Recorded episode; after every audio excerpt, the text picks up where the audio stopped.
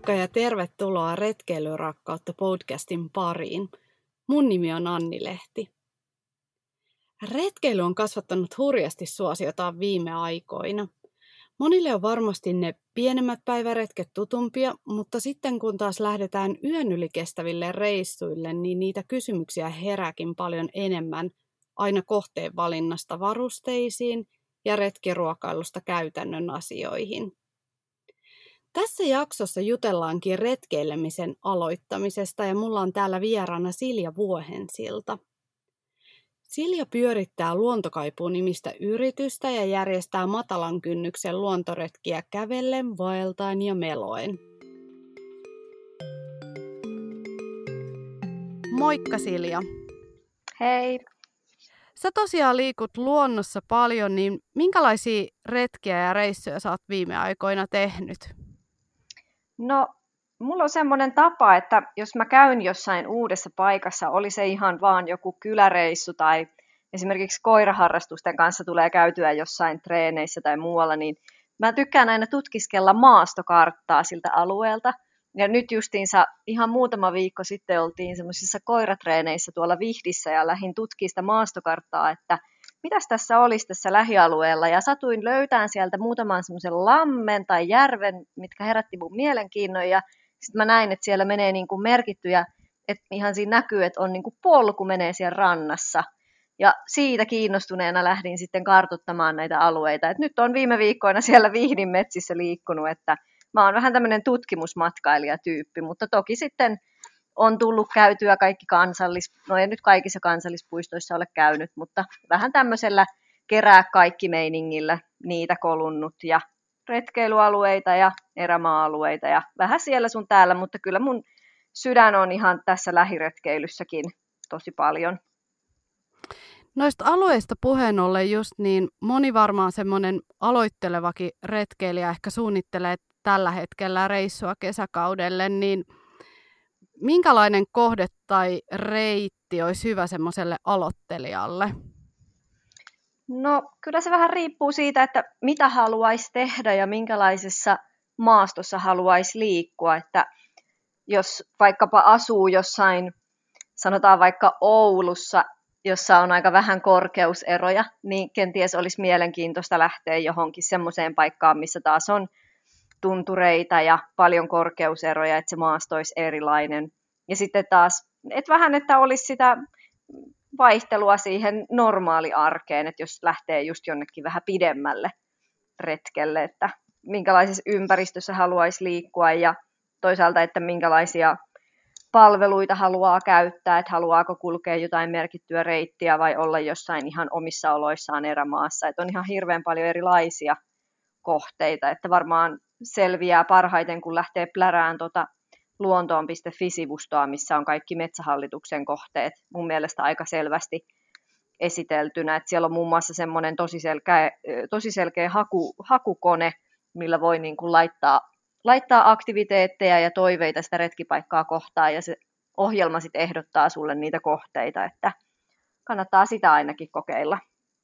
Joo, toi on tosi hyvä vinkki kyllä.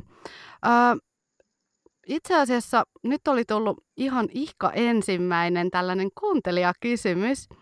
Ja tota, mä ajattelin, että sä olisit varmasti hyvä henkilö siihen myös vastaamaan, kun aiheena on tämä tämmöinen niin kuin retkeilyn aloittaminen, niin tämä kysymys meni sillä lailla, että, että mitkä olisi niitä perustarvikkeita, jotka pitäisi olla mukana, kun lähtee retkeilemään? No, voisiko tarkentaa, että onko kyseessä yön yliretki vai päiväretki? Tässä ei itse asiassa tuotu sitä esille, mutta mä veikkaan, että tässä oli sellaisesta niin kuin yön yli kestävästä retkestä kyse. Joo. No, mitenköhän tätä nyt lähtisi erittelemään? Tietysti yön yli retkellä sä tarvitset ne yöpymisvarusteet. Ja toisaalta ehkä jos tällä kysymyksellä haetaan vähän niin kuin sitä, että mihin varusteisiin kannattaisi erityisesti panostaa, niin mä sanoisin, että ainakin kengät ja rinkka siinä mielessä, että kun niiden kanssa sä joudut tavallaan elämään sen koko päivän, niin jos ne on huonot jollain lailla, että ne ei istu sulle, että ne on joltain naapurin pentiltä lainatut ja, ja, ja ne on niin kuin väärää kokoa ja hiertää, niin se retki ei tule olemaan kovin miellyttävä. Et mä yleensä neuvon, että panostettaisiin niihin erityisesti sen kanssa, että ne olisi niin kuin itselle, sopivia, itselle sopivia, eikä just jotain naapurimieheltä lainattuja. Ja tuota, sitten majotte, majotepuolesta ehkä sanoisin, että panostaisi erityisesti makuualustaan, mikä voi tuntua ehkä aloittelijasta silleen yllättävältä, kun on totuttu, että no, se on vaan semmoinen halpa solumuovialusta kaikilla on, että ei osata ehkä ajatella, mutta todellisuudessa yöpyessä niin suurin osa kylmän tunteesta tulee maasta, ja se kunnollinen makuualusta olisi tosi tärkeä sen kylmän tunteen ehkäisyssä, että se on jopa jossain määrin tärkeämpi kuin se makuupussi. Että vastataanpa nyt vaikka näin, että kengät ja rinkka ja makuualusta voisi olla semmoiset, mihin kannattaa erityisesti panostaa. Tuosta rinkasta tulikin mieleen, että var, varmaan aika moni semmoinen ensikertalainen sortuu pakkaamaan sen rinkan vähän ehkä turhan täyteen ja siitä voi tulla aivan hirvittävän painava. Mm. Niin onko tuossa jotain ohjesääntöä sille, että kuinka paljon sen rinkan olisi sopivaa painaa? Joo, semmoinen nyrkkisääntö on, että rinkka saisi painaa noin kolmanneksen sen kantajan painosta. Että jos ajatellaan, että mä painan vajaa 60 kiloa, niin se rinkka saisi painaa maksimissaan 20 kiloa. Mutta on olen itsekin lähtenyt kyllä vaelluksille niin, että se rinkka on painanut 21 tai 22 kiloa, että riippuu vähän sitten, usein sitten tulee ruokien kanssa esimerkiksi tehtyä niin, että ne ensimmäisten päivien ruuat painaa vähän enemmän, kun ne tulee sitten syötyä heti pois. Mutta tota, paljon, paljoltihan se rinkan paino koostuu siitä, että mitä siellä sisällä on, mitä ne perusretkeilytarvikkeet on, kuinka laadukkaita ne on, koska rahalla saa kevyttä ja kestävää, niin tuota, yleensä sitten mitä enemmän panostaa, niin saa sen kevyemmän rinkan sitten, mutta jos on vähän vanhat ja halvat teltat ja makuupussit, niin ne tuppaa painamaankin aika paljon. Miten sitten muuten noista majoitteista? Mä oon itse nyt bongaillut jonkun verran tuolta somessa, kun on selailu kaiken maailman retkeilyryhmiä, niin siellä on vaikka minkälaisia majoitevaihtoehtoja, niin mitäs kaikkea vaihtoehtoja nyt olisi? Teltta nyt on niin kuin ensimmäisenä varmaan kaikilla niin kuin mielessä ja onko käynyt ehkä telta, teltan kanssa, mutta onko sitten jotain muita, muita vaihtoehtoja kanssa? No joo, telttojakin on paria eri tyyppiä, että jos pelkää, että se teltta olisi hirveän vaikea pystytettävä, niin esimerkiksi kupoliteltta on tosi yksinkertainen pystyttää, että ei tarvitse pelätä sen kanssa, että sen osaa laittaa pystyyn, mutta sitten jos haluaa jotain muuta kokeilla kuin sitä telttailua, niin riippumattoilu on nykyään tosi suosittua. Eli tota, silloin, silloin pystytetään ihan tämä riippumatto ja siihen tehdään katos, eli tämmöinen tarppi päälle – ja sitten tulee vielä siihen pohjalle kangas, joka kans jollain lailla suojaa sitten maasta päin tulevalta kylmältä. Ja siitä saa oikein mukavankin asetelman kyllä, kun perehtyy kunnolla, että mitä ne varusteet siihen riippumattoiluun on. Mutta se täytyy itse sanoa, että mä oon kokeillut riippumattoilua kyllä useamman kerran, mutta mä oon jotenkin semmoinen mahallani nukkuja, että vaikka mä kuinka laittasin sen riippumaton oikein ja nukkuisin siellä vinossa asennossa ja se olisi kireelle laitettu, niin kyllähän se pikkasen niin kuin notkolle menee, niin, niin mä en jotenkin nuku mukavasti siinä. Mutta mun ongelma ratkesi sillä, että mä sain viime vuonna syntymäpäivälahjaksi tämmöisen tentsile. Se on niin kuin suomennos olisi niin kuin puumajoite, ainakin valmistaja kutsuu puumajoitteeksi. Ja tentsile on sellainen ikään kuin riippumatto, joka kiinnitetään puihin niin kuin useammasta suunnasta, eli niitä on vähän erilaisia. Tämä mun tentsille on sellainen, että se on ikään kuin semmoinen kolmion mallinen, mikä pingotetaan kolmen puun väliin, ja silloin se pohja pysyy vähän tasaisempana.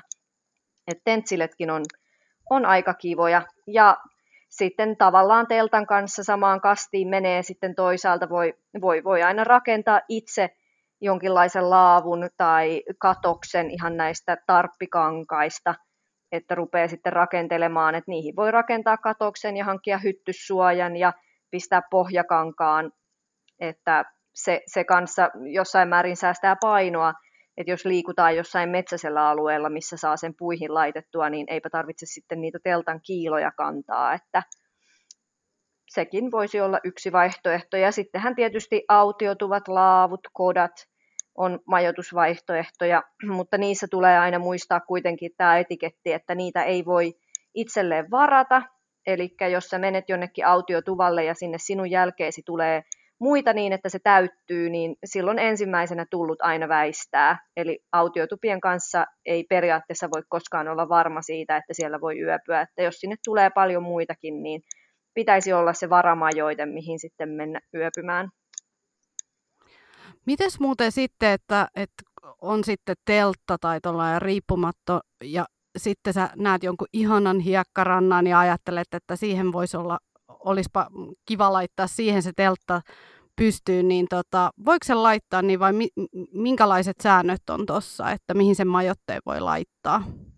Joo, Suomessahan on joka miehen oikeuksilla sallittua yöpyä lyhytaikaisesti ja maastoa kuluttamatta käytännössä missä vain, mutta jokamiehen oikeudet eivät ole voimassa sellaisenaan esimerkiksi kansallispuistoissa tai luonnonsuojelualueilla, vaan niillä on aina omat säännöt. Ja ne säännöt voi poiketa paljonkin kohteesta riippuen, niin käytännössä, jos lähdet retkeilemään jonnekin kansallispuistoon tai vaellusreitille, niin sun täytyy katsoa etukäteen sieltä luontoon.fi-sivustolta tai sen kohteen omilta sivuilta sen kohteen säännöt, että siellä on aina sitten tarkemmin määritelty, että missä ja miten se yöpyminen on sallittua. Tässä podcast-sarjassa tulee myöhemmin vielä jakso, missä käydään enemmän läpi tota, retkiruoka-asiaa, mutta minkälaista ruokaa sä itse otan mukaan tällaisille reissuille? No mä oon just huomenna esimerkiksi lähdössä tuonne Kurjenrahkan kansallispuistoon ystävän kanssa viikonloppuvaellukselle ja sinne me ollaan tehty nyt tämmöinen sopimus, että mun ystävä hoitaa kaikki herkut ja aamupalat ja iltapalat. Minä en tiedä nyt vielä, mitä ne ovat, mutta minä vastaan sitten lounaista ja päivällisistä. Niin mä olen nyt paljon käyttänyt viime aikoina, mä ostin kevät-talvella tuommoisen ison hyötykasvikuivurin, se on orakasmerkkinen, se on Suoma, Suomessa tehty tosi hyvä semmoinen kaappimallinen kuivuri, joka on tosi tehokas, niin mä olen sillä nyt tosi paljon kuivaillut kaikkea retkiruokaa ja mä tykkään tehdä sitä niin, että mä teen jonkun valmiin ruuan tai kastikkeen ja mä kuivaan sen sellaisenaan, koska kuivauksessa on vain yksi sääntö ja se on se, että mitä tahansa voi kuivata. Sä voit lykätä kuivuriin leivinpaperin päälle ohuen kerroksen vaikkapa ihan jauhelihakastiketta ja kuivata sen, niin siitä saa sitten retkellä tosi helposti jonkun semmoisen pastapolokneesen ruuan. Niin mulla lähtee nyt tuonne kurjenrahkalle ainakin tätä jauhelihakastiketta ja linssimuhennosta ja sitten mä kuivasin tämmöistä savulohta, että et mä teen semmoisen savulohipastan ja, ja mitäs muuta sinne nyt lähtee. Nuo ainakin, että tämmöisiä valmisruokia mä tykkään itse tuunailla ja tehdä. Miten sitten nuo juomiset, että onko sulla aina mukana se, se määrä vettä, mitä sä tiedät, että menee vai miten, miten sen veden kanssa kannattaa varautua? No se täytyy oikeastaan tehdä niin, että mm, lähtiessä ottaa kotoa sen päivän vedet ja kenties seuraavan päivän vedet, mitä sitten tulee sieltä juotua pois, mutta mä teen aina niin, että kun mä saavun illalla iltapäivällä leiripaikalle, ja seuraavana päivänä olisi sitten tarkoitus jatkaa matkaa, niin mä mietin siinä iltapäivällä illan aikana, että mitä se seuraava päivä sisältää. Onko siellä seuraavan päivän reitillä tulossa jotain, kenties kaivo tai vesipiste. Se, senhän voi silloin ottaa huomioon, että tietää, että saa puhdasta vettä jostakin missä, ai, missä on tarkoitus syödä lounas, tarvi, onko siellä joku järvi tai puro, mistä voi ottaa lounasveden, ja kaikki tämä pitää ottaa huomioon, mutta sitten lopputulemana mä sitten keitän jonkun verran sitä vettä siinä illalla, ja se jäähtyy sitten yön aikana, ja sitten mulla on seuraavana päivänä sitä puhdasta juomavettä. Et usein tulee semmoinen ehkä kaksi litraa keitettyä, niin se kaksi litraa riittää nyt ainakin helposti sinne lounastauolle asti. ja usein sen lounastauon ylikin vielä, mutta sitten jos tarvitsisi, niin sitten vielä lounastauolla keittää lisää. Että mä käytän tosi paljon sitä, että mä keitän sen veden, että et se, se, se hyvin tappaa noita kaikkia mahdollisia bakteereja, mitä nyt tuolla Suomen vesistöissä voi olla. Ainoa, mitä se keittäminen ei, ei poista, on tuo sinilevä. Et sen kanssa onkin vähän hankalampaa, mutta onneksi sitä ei, ei tuota Sisä-Suomen metsissä ihan hirveästi ole, missä mun tulee liikuttua. Onko sulla siis toi trangia käytössä, millä sä keität vai? Mulla on semmoinen kaasu, kaasuretkikeitin. Joo. Sä tosiaan järjestät erilaisia luontoretkiä ja mainitsit tuossa, että oot myös menossa ystävän kanssa viikonlopun kestävälle reissulle. Mä tiedän, että sä teet myös yksin reissuja, niin eikö se ole koskaan pelota olla sellaiselle, että jos sä oot viikonlopun, viikonlopun kestävällä ja yksin, yksin siellä meet, niin eikö tule koskaan ala pelottaa? No tätä aina silloin tällöin kysytään ja mun on jotenkin hieman ehkä vaikea niin miettiä, että miten mä neuvoisin semmoista ihmistä, ketä se pelottaa, koska mä olen ehkä luonteeltani aika sellainen huoleton ja rohkea ihminen, että mua ei, mä en voisi kuvitella, että mua erityisesti pelottaisi olla yksin siellä. Mutta toki, toki mulla on lähes aina koira mukana. Et koirien kanssahan mä kuljen, että koirat tuo tosi paljon semmoista seuraa ja iloa. Siihen aikaan vielä, kun ei ollut koiria, niin silloin mä kyllä muistan sen, että, että tota, yksin, ihan yksin yksin retkeillessä oli se kurja puoli, että jos oli joku vaikka joku ihan törkeen kaunis hieno hetki, niin tavallaan harmitti, että ei ollut ketään, kenen kanssa sitä jakaa. Et se on ollut mulle ainoa semmoinen yksin retkeilyn miinuspuoli. Mutta sitten kun on se koira, niin tuntuu jo, että sen jakaa sen kanssa. Mutta kenties sitten, jos ihan yksin haluaisi lähteä ja se arveluttaa tässä kohtaa, että miten siinä käy, niin kyllä mä kannustaisin lähtemään ja sitten aina voi kääntyä takaisin. Kyllä mä oon kuullut, joku joskus kertoi, että oli niin kuin haaveillut siitä, että lähtisi yksin vaeltamaan ja oli sitten miettinyt ja suunnitellut ja lähtenyt, mutta oli sitten todennut, että ei, ei pysty eikä tykkää siitä ja oli kääntynyt pois, että ei sekään häpeä ole. kannattaa lähteä kokeilemaan. Niin ja ehkä tuollaiset ryhmässä vaikka alkuun, jos lähtee ryhmässä liikkeelle tai sitten vaikka jonkun ystävän kanssa, niin siitä voi saada jo vähän sellaista tuntumaa siihen, että minkälaista se sitten on ja niin, oppii niitä taitoja. Se, niin, usein ihmiset pelkää sellaista, mitä ne ei niin kuin, tunne tai mikä on vierasta. Et jos sen ensin tutustuu siihen asiaan ystävän kanssa, niin se ei kenties sitten yksin ole niin paha. Näin just. Tähän retkeily aloittamiseen liittyy tosi paljon erilaisia asioita, mutta olisiko sulla vielä antaa esimerkiksi kolme vinkkiä retkeilemisen aloittamiseen? Jaa, hyvä kysymys. No, mulle tulee ehkä ensimmäisenä mieleen semmoinen mun oma, oma elämän filosofia tai semmoinen oma elämän motto, että mun mielestä retkeilystä täytyy nauttia – ja se koko homma, mikä mennään tekemään, niin sen pitää olla niin kuin rentouttavaa, että ei kannata lähteä ylisuorittamaan tai miettimään jotain vaellusreittiä, että, että no, että jos joku on mennyt karhunkierroksen kolmessa päivässä, niin kyllä minäkin, että kannattaa lähteä pienestä liikkeelle ja lähteä pikkuhiljaa totuttelemaan ja tutustumaan, että mikä on se itselle sopiva tapa retkeillä, että aloittaa niillä päiväretkillä ja hankkii niitä varusteita sitten sitä mukaan. Ja sitten kenties toinen neuvo voisi olla tätä retkiruokailua koskien, kun mä oon huomannut paljon näillä mun opastetuilla vaelluksilla, että vaikka kyseessä olisi joku päiväretkikin, niin tosi moni ö, on sitten ostanut jotain semmoista retkeilypussiruokaa sitä päiväretkeä varten, niin mä sanoisin, että pyrkikää syömään niin kuin semmoista tuoretta, tavallista, terveellistä ruokaa niillä retkillä, että ei aina tarvi ostaa sitä semmoista kallista prosessoitua kuivapussimuonaa, joka on pakaste kuivattu jossain Puolassa, että pyrkikää suosiin kotimaista ja semmoista lähiruokaa näillä retkillä. Ja sitten pitäisi keksiä vielä se kolmas, mikähän se voisi olla. No se voisi olla sitten vaikka siihen liittyen, että kun miettii sitä retkipaikkaa, että minne lähtisi, ja kenties on sitten löytänyt jonkun, että olisipa kiva tutustua johonkin vaikkapa Kolin kansallispuistoon, niin olkaa aktiivisia tuolla sosiaalisessa mediassa ja kyselkää siellä ja tutustukaa siellä siihen, että ihmiset tosi mielellään jakaa kokemuksiaan noista retkipaikoista ja kansallispuistoista ja sitä kautta löytää tosi kivoja vinkkejä jostain hienoista paikoista tai jos vaikka arveluttaa joku, että onko siellä kolilla nyt sitten, onko siellä jotain tota, tiettyä, mitä haluaa nähdä, niin sitten kysäsee jossain tämmöisessä retkeilyfoorumissa, niin ihmiset tosi mielellään mun kokemuksen mukaan neuvoo, että ei kannata jäädä yksin niitä tuumaamaan ja pohtimaan, että apua on kyllä ja neuvoja on kyllä niin kuin saatavilla. Hei, kiitos tosi paljon Silja. Ää, tästä tuli tosi paljon hyödyllistä tietoa ja varmasti monille ideoita omiin luontoretkiin.